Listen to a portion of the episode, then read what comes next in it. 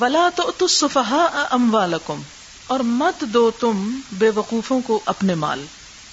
اس سے کیا پتا چلتا ہے کہ مال ایک بڑی قیمتی چیز ہے جس کو ضائع کرنا ناپسندیدہ ہے۔ مال نہ اترانے کی چیز ہے، نہ ضائع کرنے کی۔ کس کی چیز ہے؟ استعمال کی۔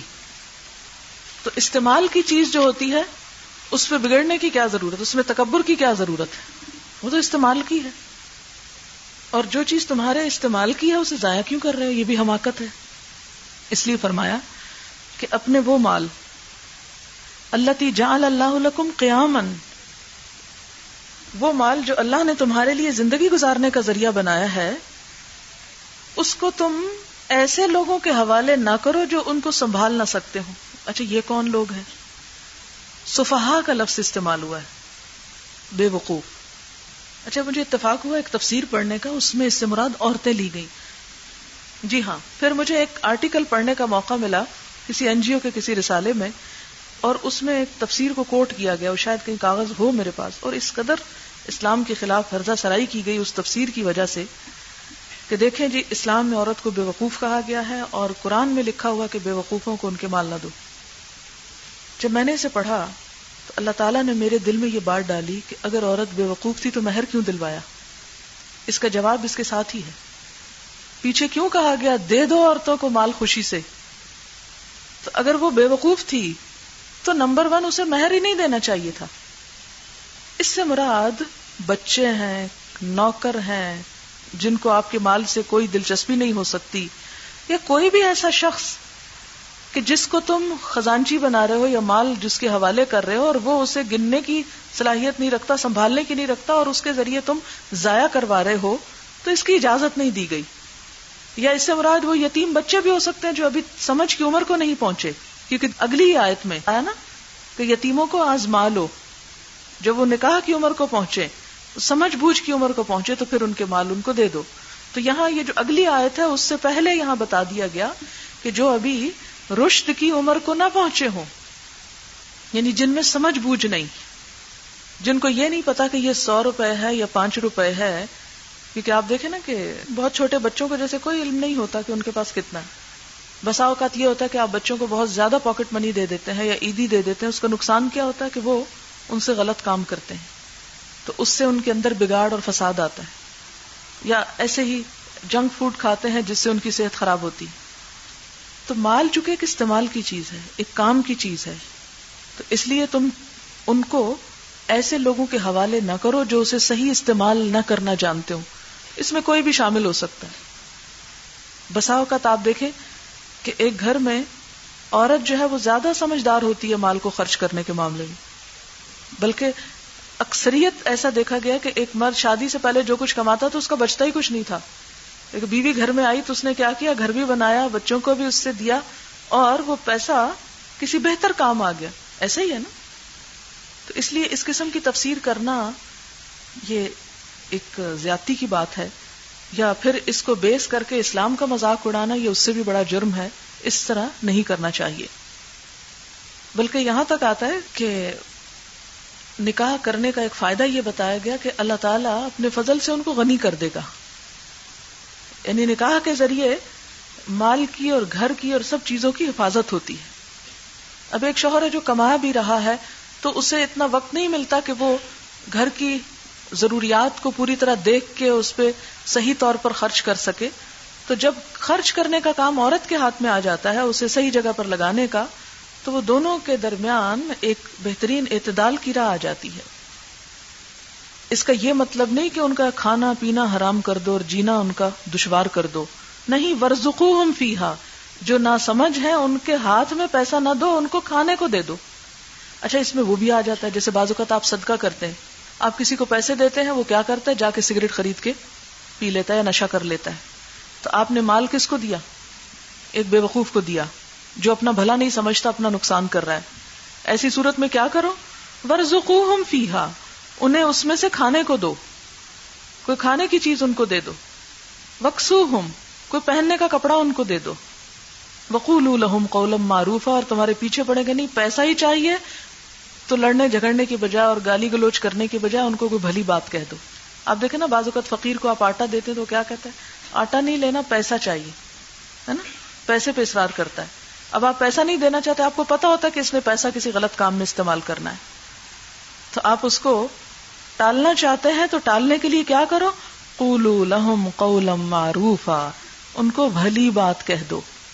خواہ یہ آپ کے بچے ہوں یا کوئی رشتے دار ہوں، کیونکہ رشتے داروں کے بارے میں بھی ایک جگہ پر آتا ہے کہ جب تم ان کو نہ دینا چاہو کسی مجبوری کی وجہ سے کہ ابھی تمہارے پاس خود اتنا نہیں، تو ان کو آسن طریقے سے جواب دو۔ ان کو بھلے طریقے سے ٹالو۔ تو اس آیت میں ہمیں سب سے پہلی بات تو مال کی اہمیت کی پتہ چلتی ہے۔ کہ مال ایک بڑی ویلیوبل چیز ہے، قابل نفرت چیز نہیں۔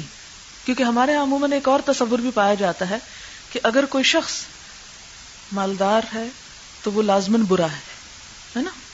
اور یہ خصوصاً دیندار لوگ اس طرح کی اسٹیٹمنٹس دیتے ہیں۔ تو یہ بات درست نہیں۔ اگر کوئی شخص مالدار ہے اور اس نے حلال اور پاک طریقے سے کمایا ہے اپنا مال، تو آپ کو کوئی حق نہیں کہ آپ اس کے بارے میں کوئی بری رائے رکھیں یا برا سوچیں۔ حدیث میں یہاں تک آتا ہے، من قتل دون مال ہی فہو شہید جو اپنا مال بچاتے ہوئے مارا جائے وہ شہید ہے۔ اگر مال بری چیز ہوتی تو اس کو بچانے والا شہید کیوں ہوتا؟ مشکات کی ایک حدیث ہے نعما بالمال الصالح للرجل الصالح. کہ اچھا مال نیک شخص کے لیے کتنی اچھی چیز ہے۔ کہ ایک شخص جس کو اللہ نے نیکی کی توفیق بھی دی ہے اور حلال مال بھی دیا ہے تو سونے پہ سہاگا ہے۔ کیونکہ وہ اسے اچھی اچھی جگہوں پہ خرچ کر کے زیادہ ثواب کما لے گا۔ مشکات کی حدیث ہے، لا بأس بالغنا لمن اتق اللہ عز وجل۔ اس شخص کو مال کوئی نقصان نہیں دیتا جو اللہ کا تقوی رکھتا ہو۔ اس کے پاس ہزاروں لاکھوں بھی ہو، ملینئر بھی ہو۔ تو یہ مال اس کے لیے کوئی کباہت کی چیز نہیں، بری چیز نہیں۔ یعنی مالدار ہونے میں کوئی حرج نہیں۔ کس کے لیے؟ اس شخص کے لیے جو اللہ سے ڈرے۔ لیکن اس شخص کے لیے بہت بڑی آفت ہے مال، جو فاسق ہو، فاجر ہو، اللہ کا نافرمان ہو اور پھر اس کے پاس مال بھی ڈھیروں ہو، تو وہ اپنے عذاب کے لیے، اپنے نقصان کے لیے اور اس مال سے وہ جمع کرتا رہتا ہے وہ بال، عذاب۔ کیونکہ غلط رستے پہ مال خرچ کرے گا تو اور گنا زیادہ کرے گا۔ اور اسی طرح مال کا نہ ہونا، یہ بھی بسا اوقات انسان کے لیے ہلاکت کا سبب بنتا ہے۔ جیسے کاد الفقر یقون کفرن حدیث میں آتا ہے کہ قریب ہے کہ فقر جو ہے یا محتاجی جو ہے انسان کو کفر تک پہنچا دے۔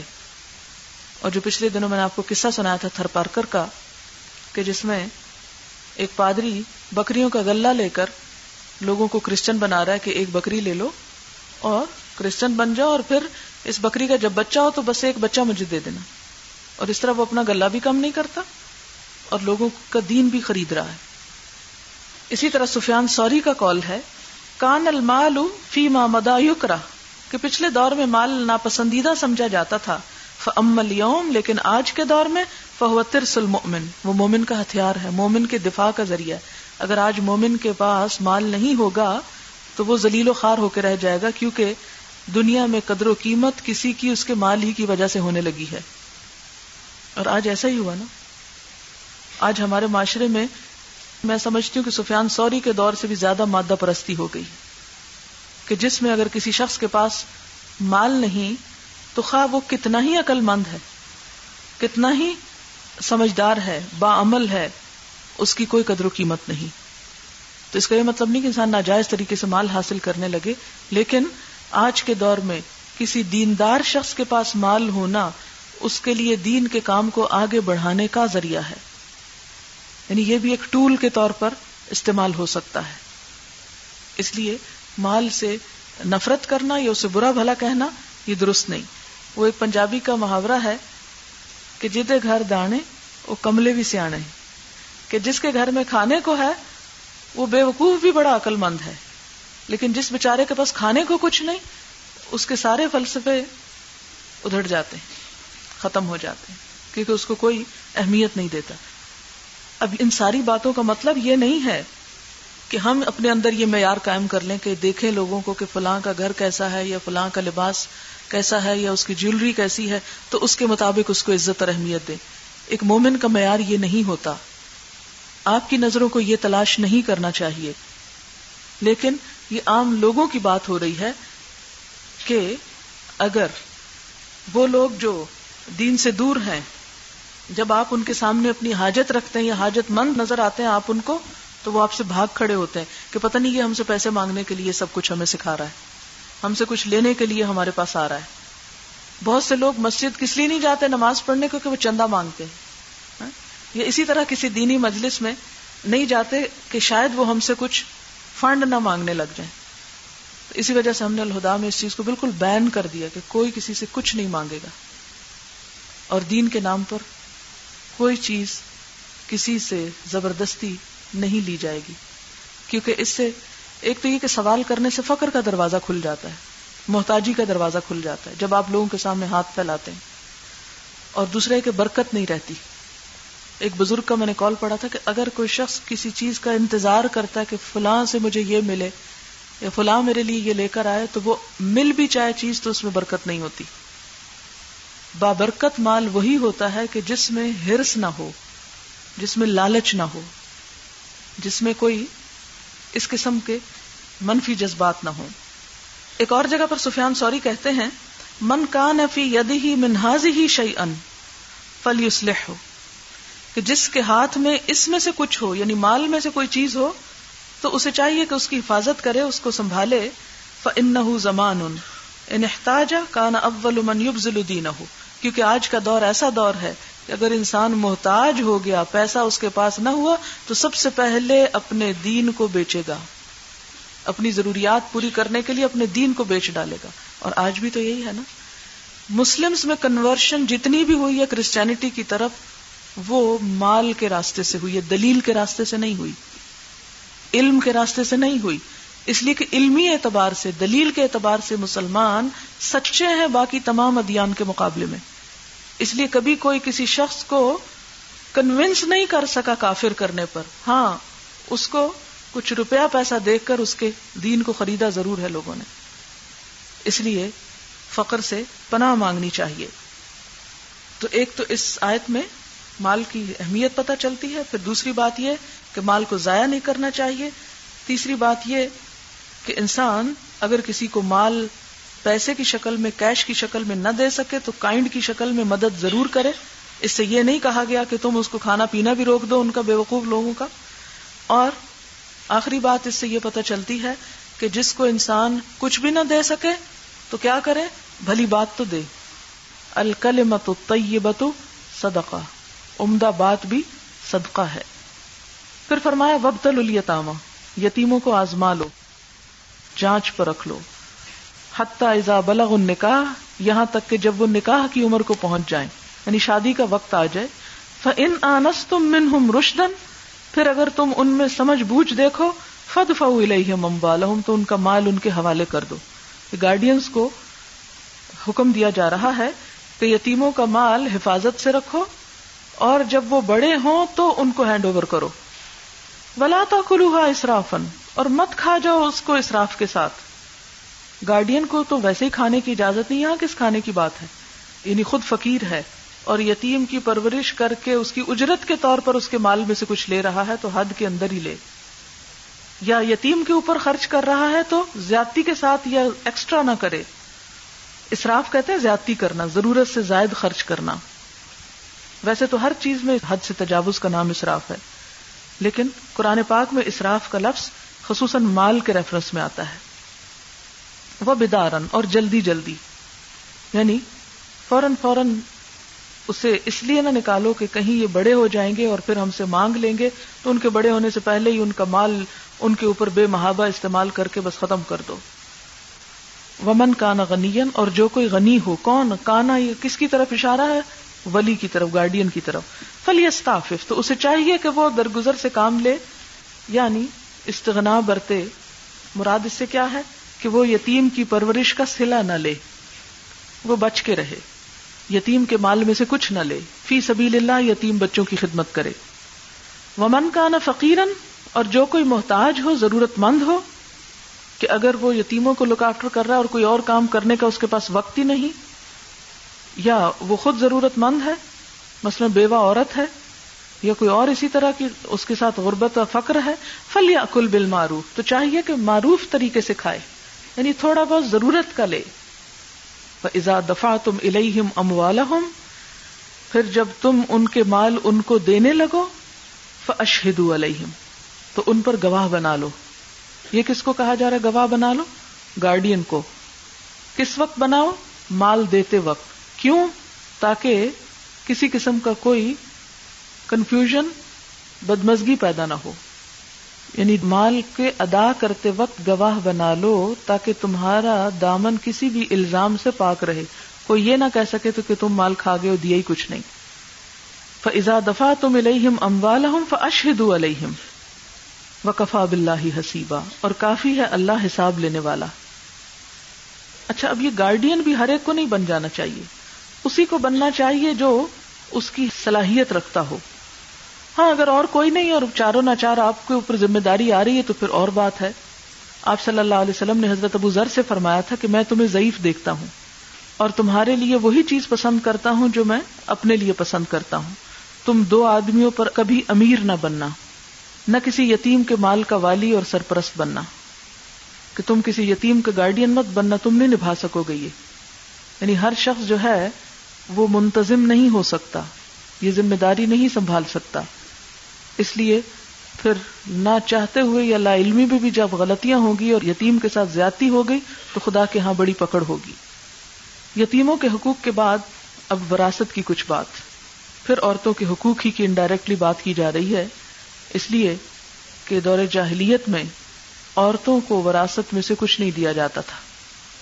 تو فرمایا لرجال نصیب مما ترک الوالدان والاقربون مردوں کے لیے حصہ ہے اس مال میں سے جو والدین اور رشتہ دار چھوڑ جائیں۔ بسا اوقات نابالغ لڑکوں کو بھی کچھ نہیں دیتے تھے۔ اس لیے رجال کی بات بھی کی گئی۔ کوئی فوت ہو جاتا تو جو بڑے لڑنے کی عمر کے قابل لڑکے ہوتے، بس ان کو دے دیا جاتا، ورثہ، اور باقی چھوڑ دیے جاتے۔ ولن نسائے نصیب اور عورتوں بیچاریوں کو تو ویسے ہی کچھ نہیں ملتا تھا۔ تو اسلام نے پہلی مرتبہ عورت کو وراثت میں سے حق دلوایا۔ عورتوں کے لیے بھی حصہ ہے، اس میں سے جو چھوڑ جائیں والدین اور رشتے دار۔ کیسا؟ مما قل من او کسر۔ اس میں سے جو تھوڑا ہو اس میں سے یا زیادہ۔ تھوڑا ہو یا زیادہ کیا ہوگا؟ لازمی طور پر حصہ دینا ہوگا، تقسیم ہوگا۔ نصیب مفروضہ۔ یہ حصہ فرض کیا ہوا ہے، لازم ہے۔ تو اس سائت میں پانچ حکم ملتے ہیں۔ نمبر ایک، میراث صرف مردوں کا نہیں، عورتوں کا بھی حصہ ہے۔ نمبر دو، میراث تقسیم ہونی چاہیے اور لازمی طور پر تقسیم ہونی چاہیے، حتیٰ کہ مرنے والا اگر چھوٹی سے چھوٹی چیز بھی چھوڑتا ہے تو اس کو بھی ڈیوائڈ کیا جانا چاہیے۔ ضروری نہیں کہ بڑے بڑے جاگیر میں ہی تقسیم ہو اور چھوٹی موٹی چیز میں جیسے سو روپیہ چھوڑ گیا تو کہ اچھا سو روپے کا کیا تقسیم کرنا؟ نہیں، سو روپیہ بھی تقسیم کیا جائے۔ خواہ لینے والے دس ہوں۔ تیسری بات یہ کہ ہر طرح کا مال، خواہ وہ جائیداد پراپرٹی ہو یا کیش اینڈ کائنڈ ہو، مما طرح کا سے یہ بات پتہ چلتی، مما طرح کا اس میں سے جو کچھ بھی وہ چھوڑ جائے یعنی میت جو کچھ بھی چھوڑ جائے زمین جائیداد چھوڑے یا تھوڑا چھوڑے یا زیادہ چھوڑے، ہر ایک چیز میں سے تقسیم ہوگا۔ پھر اسی طرح یہ ہے کہ میراث اس وقت تقسیم ہوتی ہے جب کوئی مر جاتا ہے۔ زندہ کی میراث نہیں ہوتی، یہ نہیں کہ ایک شخص زندہ ہے اور وہ تقسیم کر رہا ہے۔ وہ اپنے طرف سے نام لگا سکتا ہے، ہدیہ تن ہبا تن، کچھ کر سکتا ہے، لیکن اگر اس کے مرنے تک ایک روپیہ بھی اس کے نام پر ہوا تو وہ بھی تقسیم ہوگا۔ اور پھر میراث حصہ ہے کس کا؟ اولاد کا اور قریبی رشتے دار کا، اقربون۔ دور کے رشتے داروں کا نہیں۔ اور جن رشتے داروں کا ہے، ان کا حق قرآن اور سنت میں بتا دیا گیا ہے۔ فرمایا، مردوں کے لیے حصہ ہے، اس میں سے جو والدین اور رشتے دار چھوڑے اور عورتوں کے لیے بھی حصہ ہے، اس میں سے جو والدین اور رشتے دار چھوڑے اب اس حصے کی مزید تقسیم تو آگے چل کے آپ پڑھیں گے۔ یہاں ایک حکم کے طور پر یہ بات کر دی گئی کہ لازمن تقسیم کیا جائے گا۔ وہ ازا حدر القسمت اول القربا اور تقسیم کے وقت جب حاضر ہوں، موجود ہوں، کون؟ اول القربا رشتے دار ول یتام اور یتیم۔ ول مساکین اور مسکین مانگنے والے لوگ پر زکو ہوں من ہو تو ان کو بھی اس میں سے کچھ دو۔ اس کا کیا مانا ہے؟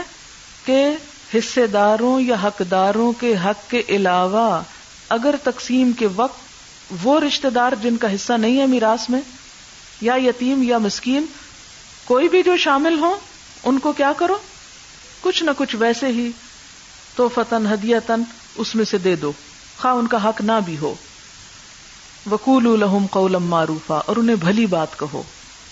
یعنی اگر وہ زیادہ مانگے یا کسی طرح ستانے کی کوشش کرے تو تم اریٹیٹ مت ہو اور ان کو بھلی بات کہہ دو۔ ولیخش الذین لو ترکوا من خلفهم ذریتا ضعافا خافوا علیہم چاہیے کہ ڈریں وہ لوگ۔ کون لوگ؟ جو مال تقسیم کرنے کے لیے بیٹھے ہیں کہ جب ان کے پاس کوئی ایسا شخص آ جائے جو رشتے دار ہو، یتیم ہو یا مسکین ہو، لیکن اس کا حصہ اس جائیداد میں سے جو مرنے والے نے چھوڑی نہ بنتا ہو اور وہ ضرورت مند بھی ہو، تو ایسے موقع پر ڈانٹ ڈپٹ اس کے ساتھ یا بے رخی یا بد اخلاقی کا معاملہ نہیں کرنا چاہیے۔ اور انہیں یہ سوچنا چاہیے کہ لو ترکو من خلفہم ذریتا ضعافا، کہ اگر یہ خود اپنے پیچھے مرنے کے بعد اپنے بچے جب چھوڑ جائیں گے یا چھوڑ جائیں، تو انہیں اپنی ہی اولاد کے بارے میں کیسا کیسا فکر ہوگا؟ یعنی اس وقت جب کسی کو کچھ دینے کا معاملہ پیش ہو یا دینے کا وقت آئے اور دینے کو دل نہ چاہے، تو انسان کو سوچنا چاہیے کہ اگر اس وقت ان لوگوں کی بجائے میری اولاد ہوتی تو ان کے ساتھ میں کیا چاہتا کہ کیا معاملہ کیا جائے؟ فلی اتق اللہ بس چاہیے کہ وہ اللہ سے ڈریں۔ ول یقول قولن سدیدہ اور چاہیے کہ درست بات کہیں۔ اب یہ جو ہے فلی اتق اللہ اور ول یقول قولن سدیدہ یہ کون ہے؟ تو بعض مفسرین کے نزدیک اس کے مخاطب یا اس سے مراد وسیع ہیں اوسیا ہیں۔ وسیع کون ہوتا ہے؟ جن کو وسیعت کی جاتی ہے۔ تو ان کو نصیحت کی جا رہی ہے۔ کس کو؟ جس کو وسیعت مرنے والا کر رہا ہوتا ہے یا جس نے بعد میں مال تقسیم کرنا ہے۔ ان کو وسیعت کی جا رہی ہے کہ ان کے زیر کفالت جو یتیم ہیں، ان کے ساتھ وہ ایسا سلوک کریں جو وہ اپنے بچوں کے ساتھ اپنے مرنے کے بعد کیا جانا پسند کرتے ہیں، اس معاملے میں وہ اللہ سے ڈریں۔ یا اس سے مراد پھر عام لوگ ہیں یعنی کوئی بھی شخص جو ایسے موقع پر موجود ہو، ان سب کو اللہ سے ڈرنا چاہیے کہ وہ بے سہارا اور تکلیف زدہ لوگوں کے ساتھ حسن سلوک کا معاملہ کریں۔ اور بعض کے خیال میں فلیت تک اللہ سے مراد وہ لوگ ہیں جو مرنے والے کے پاس بیٹھے ہوں۔ تو ان کا فرض یہ بنتا ہے کہ وہ اللہ سے ڈرتے ہوئے مرنے والے کو اچھی بات سمجھائیں، اچھی بات کی نصیحت کریں کہ وہ کسی کے حق میں کوئی ایسی وسیعت نہ کر جائے جس سے دوسرے کا حق ضبط ہوتا ہو، یا اسے اس کے مال میں سے اچھے کاموں کے لیے وسیعت کرنے کا احساس دلائیں۔ یعنی اس کو اچھا مشورہ دیں۔ اور درست بات بتائیں۔ ول یقول قولن سدیدا یہ قولن سدید کس کو کہیں؟ مرنے والے کو کہیں۔ کون کہیں؟ جو اس کے پاس موجود ہیں۔ کیونکہ اگر مرنے والا ایک غلط بات کی وسیعت کر رہا ہے، تو انہیں چپ کر کے سنتے نہیں رہنا چاہیے، یا اس کی ہاں میں ہاں نہیں ملانی چاہیے۔ بلکہ اسے کیا کرنا چاہیے؟ اس کو سمجھانا چاہیے کہ دیکھو، تمہیں اپنی آخرت کی فکر ہونی چاہیے، نہ کہ پیچھے والوں میں سے چند کے مفاد کی، اور اس کی وجہ سے تم اپنا آپ برباد کر رہے ہو۔ تو تم کوئی غلط فیصلہ نہ کرو۔ اچھا یہ مرنے والا جو ہوتا ہے، بعض اوقات یہ نہیں کہ وہ بستر مرگ پہ پڑا ہے اور دوسرے لوگ اس کو وسیعت اور نصیحت کچھ کر رہے ہیں، کیونکہ اس وقت سمجھانا بھی بڑی مشکل بات ہے اور اس کی سمجھ آنا بھی مشکل ہے۔ یہ ایسا ہوتا ہے کہ جیسے لوگ بوڑھے ہو جاتے ہیں کہ جن کو نہیں پتا آج فوت ہو جائیں گے، کل فوت ہو جائیں گے۔ یا یہ کہ بیمار ہیں اور یوں لگ رہا ہے کہ شاید اس بیماری میں نہ بچیں، لیکن یہ نہیں کہ وہ سویر تک فوت ہو جائیں گے یا رات تک۔ مراد یہ ہے کہ جو شخص بھی اپنے مال کے بارے میں کوئی وسیعت کر رہا ہے، تو جو لوگ اس کے پاس موجود ہیں، انہیں چاہیے کہ وہ درست بات سمجھائیں، اللہ سے ڈرتے ہوئے اور اچھی راہ بتائیں۔ مثلا وہ اپنے مال میں سے ون تھرڈ کی اگر وسیعت کرنا چاہتا ہے، کیونکہ ون تھرڈ کیا جا سکتا ہے نا وسیعت ورثے میں سے۔ تو اسے بتائیں کہ زیادہ بہتر جگہ کون سی ہے جہاں وہ کر سکتا ہے، جہاں کیا ہوا مال اس کے لیے صدقہ جاریہ بن سکتا ہے۔ تو یہ تمام چیزیں اس میں شامل ہو جاتی ہیں۔ اور پھر اب وہ فوت ہو گیا، مال کی تقسیم کا وقت آ گیا۔ اب جو لوگ پیچھے کرتا دھرتا ہے ان کو آپ کہہ سکتے ہیں کرتا دھرتا۔ جو کرتا دھرتا ہے، انہیں مال صحیح طور پر تقسیم کرنا ہے۔ خصوصاً چھوٹے، نابالغ، یتیم بچوں کے مال کے بارے میں زیادہ احساس کرنا ہے۔ اور ظلم کے ساتھ ان کے مال کو غصب نہیں کرنا۔ ورنہ ان کا یہ کرنا ایسا ہے کہ گویا وہ اپنے پیٹ میں آگ بھر رہے ہیں۔ اور ایسا کرنے والے آگ میں داخل ہوں گے۔ اب آپ دیکھیں کہ یہ خطاب کس کو ہے؟ کس کے بارے میں یہ بات کی جا رہی یہ آیت نمبر دس کی میں تفسیر کر رہی ہوں مختصر۔ یہ مسلمانوں کی بات کی جا رہی کہ مسلمانوں میں سے جو لوگ غلط کام کریں گے، حقوق العباد میں کمی بیشی کریں گے، تو وہ آگ میں داخل ہوں گے۔ آپ دیکھیں کہ اس سارے رکوع کو پڑھ کر اور ان ساری باتوں کو ایک بہت اہم بات ہمیں سمجھ میں آتی ہے اور وہ کیا؟ کہ یتیموں کے حقوق کو پورا کرنا وسیعت کے وقت درست بات کہنا، یا وسیعت کو پورا کرنا، یا وراثت کو وارثوں تک پہنچانا، یہ سب کام ایسے ہیں جن پر انسان کی جنت دوزخ کا انحصار ہے۔ یہ حقوق العباد سے تعلق رکھتے ہیں اور انسان کے لیے بہت فائدے یا نقصان کا سبب بن سکتے ہیں۔ کیونکہ ایک شخص اگر ساری زندگی اچھے نیک کام کرتا رہے اور مرتے وقت غلط وسیعت کر جائے تو وہ غلط وسیعت اس کے حق میں جہنم کا سبب بنتی ہے۔ حدیث میں آتا ہے کہ قیامت کے دن وہ اس حال میں اٹھیں گے کہ ان کے منہ، کانوں اور پیٹ کے اندر سے آگ کی لپٹیں اٹھ رہی ہوں گی۔ اتنا برا حال ہوگا ان کا۔ دنیا میں کسی یتیم کا مال ناحق کھا جانا بظاہر یوں لگتا ہے کہ جیسے کوئی ہمیں پوچھنے والا نہیں، اس سے کوئی فرق نہیں پڑتا۔ لیکن اللہ تعالیٰ کے نزدیک کتنا بڑا جرم ہے کہ گویا کوئی شخص انگارے ڈال رہا ہو اپنے پیٹ میں اور قیامت کے دن اس آگ کے شولے واقعی اس شخص کے منہ اور ناک اور ہر سوراخ سے باہر آئیں گے، کانوں وغیرہ سے بھی، آنکھوں سے، ہر جگہ سے، کہ پیٹ میں آگ بھڑک رہی ہوگی۔ وہ سیسلم سعیرا اور وہ جہنم میں داخل ہوں گے۔ سعیر سارا آگ بھڑکانا، تیز کرنا۔ اور سعیر کہتے ہیں ہر دم بھڑکتی رہنے والی آگ۔ جو کبھی ٹھنڈی نہ پڑے۔ اور یسلونا داخل ہونے کے لیے اور خصوصاً آگ میں داخل ہونے کے لیے۔ سواد لام یہ اس کا روٹ ہے، سلیون جلنا، آگ میں داخل ہونا۔ اسی طرح اگر کوئی شخص ان معاملات میں اللہ سے ڈرتے ہوئے حق کا ساتھ دے اور درست طور پر معاملات کو طے کرے، تو یہ بظاہر دیکھنے میں خدمت خلق ہے، لیکن انسان کے لیے جنت میں لے جانے کا سبب ہے۔ اس لیے یہ تمام چیزیں جو ہیں انہیں معمولی نہیں سمجھنا چاہیے۔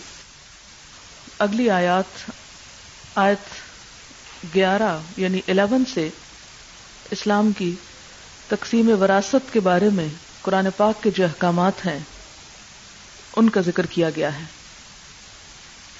علم المیراث ایک پورا علم ہے، جسے علم الفرائض بھی کہا جاتا ہے۔